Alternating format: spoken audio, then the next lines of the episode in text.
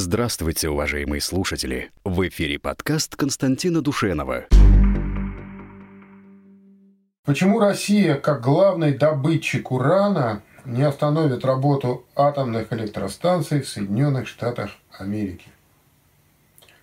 Ну, вашими устами да пить. Во-первых, Россия а, не а, главный добытчик урана. Есть страны, которые добывают урана гораздо больше, чем Россия.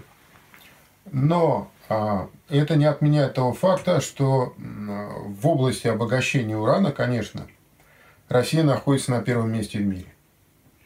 То есть наш Росатом обогащает урана больше, чем все западные компании, основные во всяком случае, вместе взяты. Доля Росатома на американском рынке составляет а, сейчас 19-20%. В лучшие годы она была а, близка к половине, но американцы поставили себе целью ограничить свою зависимость от а, Росатома и целенаправленно сокращали то количество урана обогащенного, которое они закупали у нас. Сами они технологии по обогащению урана не имеют. Это удивительно, да, но мы об этом тоже не раз говорили.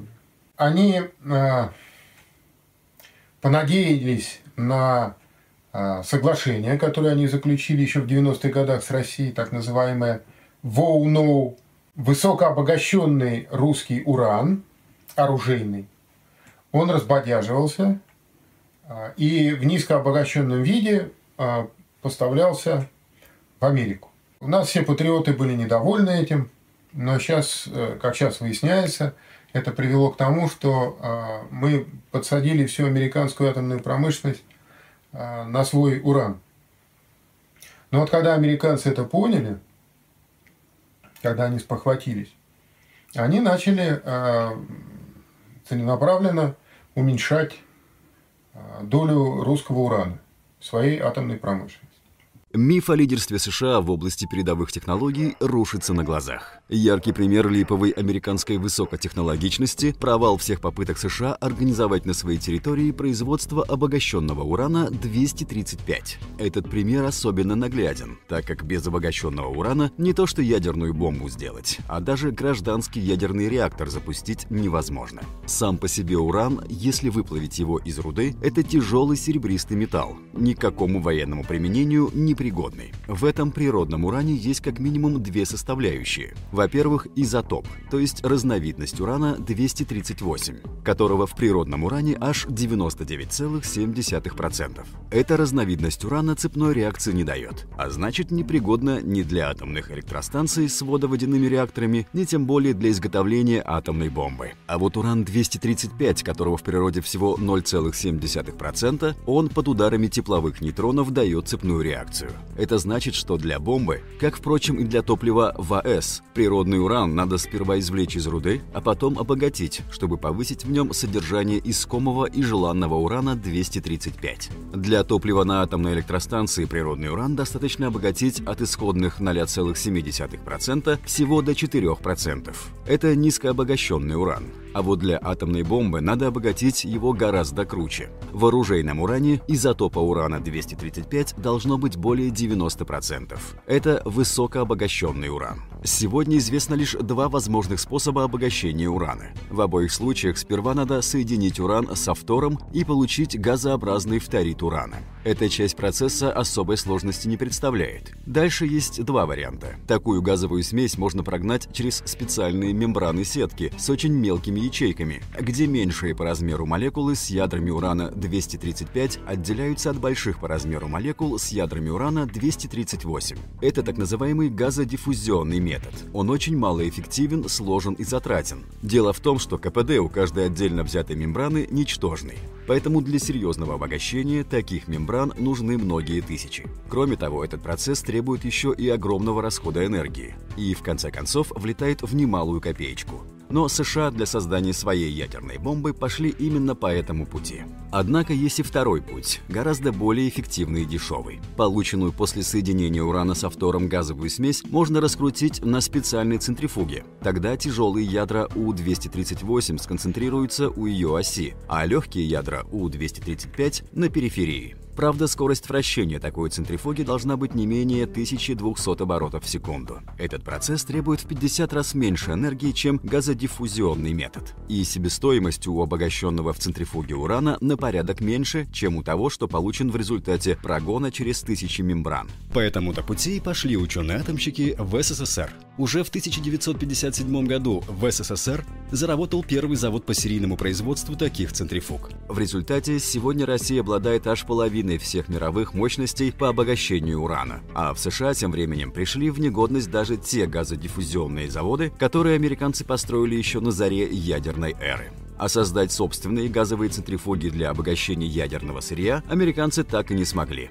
Последняя такая попытка закончилась в 2011 году серьезной аварией, после чего все планы и программы в этой области были окончательно свернуты. Сегодня даже у Ирана, Пакистана и Северной Кореи есть свои центрифуги, а у Америки нет. Это значит, что сегодня США уже не способны самостоятельно обогащать уран не только для поддержания в нужной степени боеготовности своего стратегического ядерного потенциала. Они даже низкообогащенный уран для своих атомных электростанций вынуждены покупать у иностранцев. Кстати, больше всего покупает у нас, у России. Наш Росатом, по некоторым данным, контролирует сегодня более 49% американского рынка низкообогащенного урана. И влияние его только растет.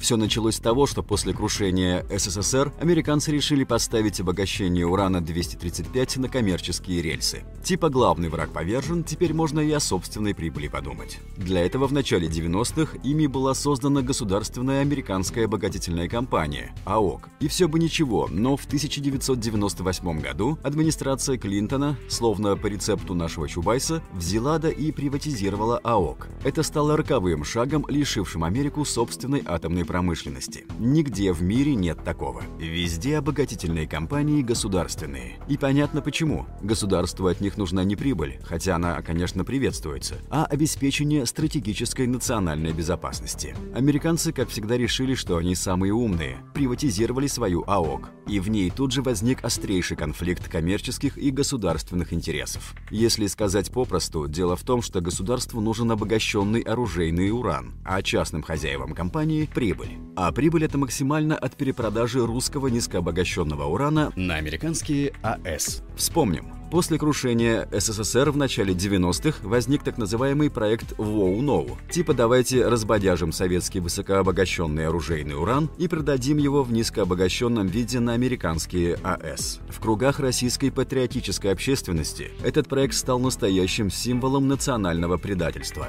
Мол, повыковыривают сволочи весь уран из наших ядерных боеголовок и оставят Россию голенькой, без ядерного прикрытия. В реальности же дело обстояло, мягко говоря, несколько иначе. Выковыривать уран из наших ядерных боеприпасов никто не собирался. А те 500 тонн высокообогащенного урана, которые Россия обязывалась разбодяжить и продать на рынке США в рамках соглашения Воу-Ноу, были лишь частью сверхплановых запасов СССР. Так что наш оружейный стратегический ядерный комплекс от этого ничуть не пострадал. Даже наоборот, Россия от этой сделки только выиграла. Дешевый русский уран, хлынувший на рынок США, окончательно убил американскую ядерную промышленность. Жадные америкосы в погоне за максимальной прибылью, которую гарантировала им продажа дешевого русского урана на своем внутреннем рынке, окончательно забросили собственный ядерный комплекс. В результате в 2013 году американская обогатительная компания обанкротилась, и теперь США вообще не способны самостоятельно обогащать уран. Нет мощностей. Старые газодиффузионные пришли в негодность, а новые центрифуги создать не сумели. В этом году американские генералы наконец очнулись и посчитали, что к чему. И выяснили, на восстановление хотя бы минимального потенциала по производству ядерных боеприпасов у Вашингтона уйдет более 20 лет. Приговор экспертов неумолим. Даже в лучшем случае только к началу 40-х годов США восстановят способность самостоятельно производить ядерные боеприпасы нового поколения. А Россия хоть сейчас может ежегодно производить их сотнями, если не тысячами. Но и это не все. Американская компания Westinghouse, из последних сил пытавшаяся на коммерческих основаниях производить реакторы для атомных электростанций и тепловыделяющие элементы для них, в 2017 году тоже обанкротилась. Не выдержала, понимаешь, честной международной конкуренции. И еще, с 1997 года американские тяжелые ракеты в космос летают исключительно на русских двигателях РД-180. В 2015 году Конгресс США в порыве священной русофобии пытался запретить это безобразие. Но выяснилось, что ничего своего у дяди Сэма нет, и раньше 2024 года, и то сомнительно, не появится. Кроме того, с 2011 года американские космонавты летают на МКС исключительно на российских пилотируемых «Союзах». А последние наземные испытания пилотируемого варианта перспективного американского корабля Crew Dragon, прошедшие 20 апреля 2019 года, окончились взрывом и уничтожением обитаемой капсулы для космонавтов. Вот так-то. Мы русские. С нами Бог. Господи, благослови. Даже если мы сейчас перестанем поставлять весь уран а, в Америку, вот прямо так, чтобы можно было выключить свет, этого, конечно, не случится. Я не исключаю, что мы попробуем это сделать. Но еще раз скажу, это а, не панацея.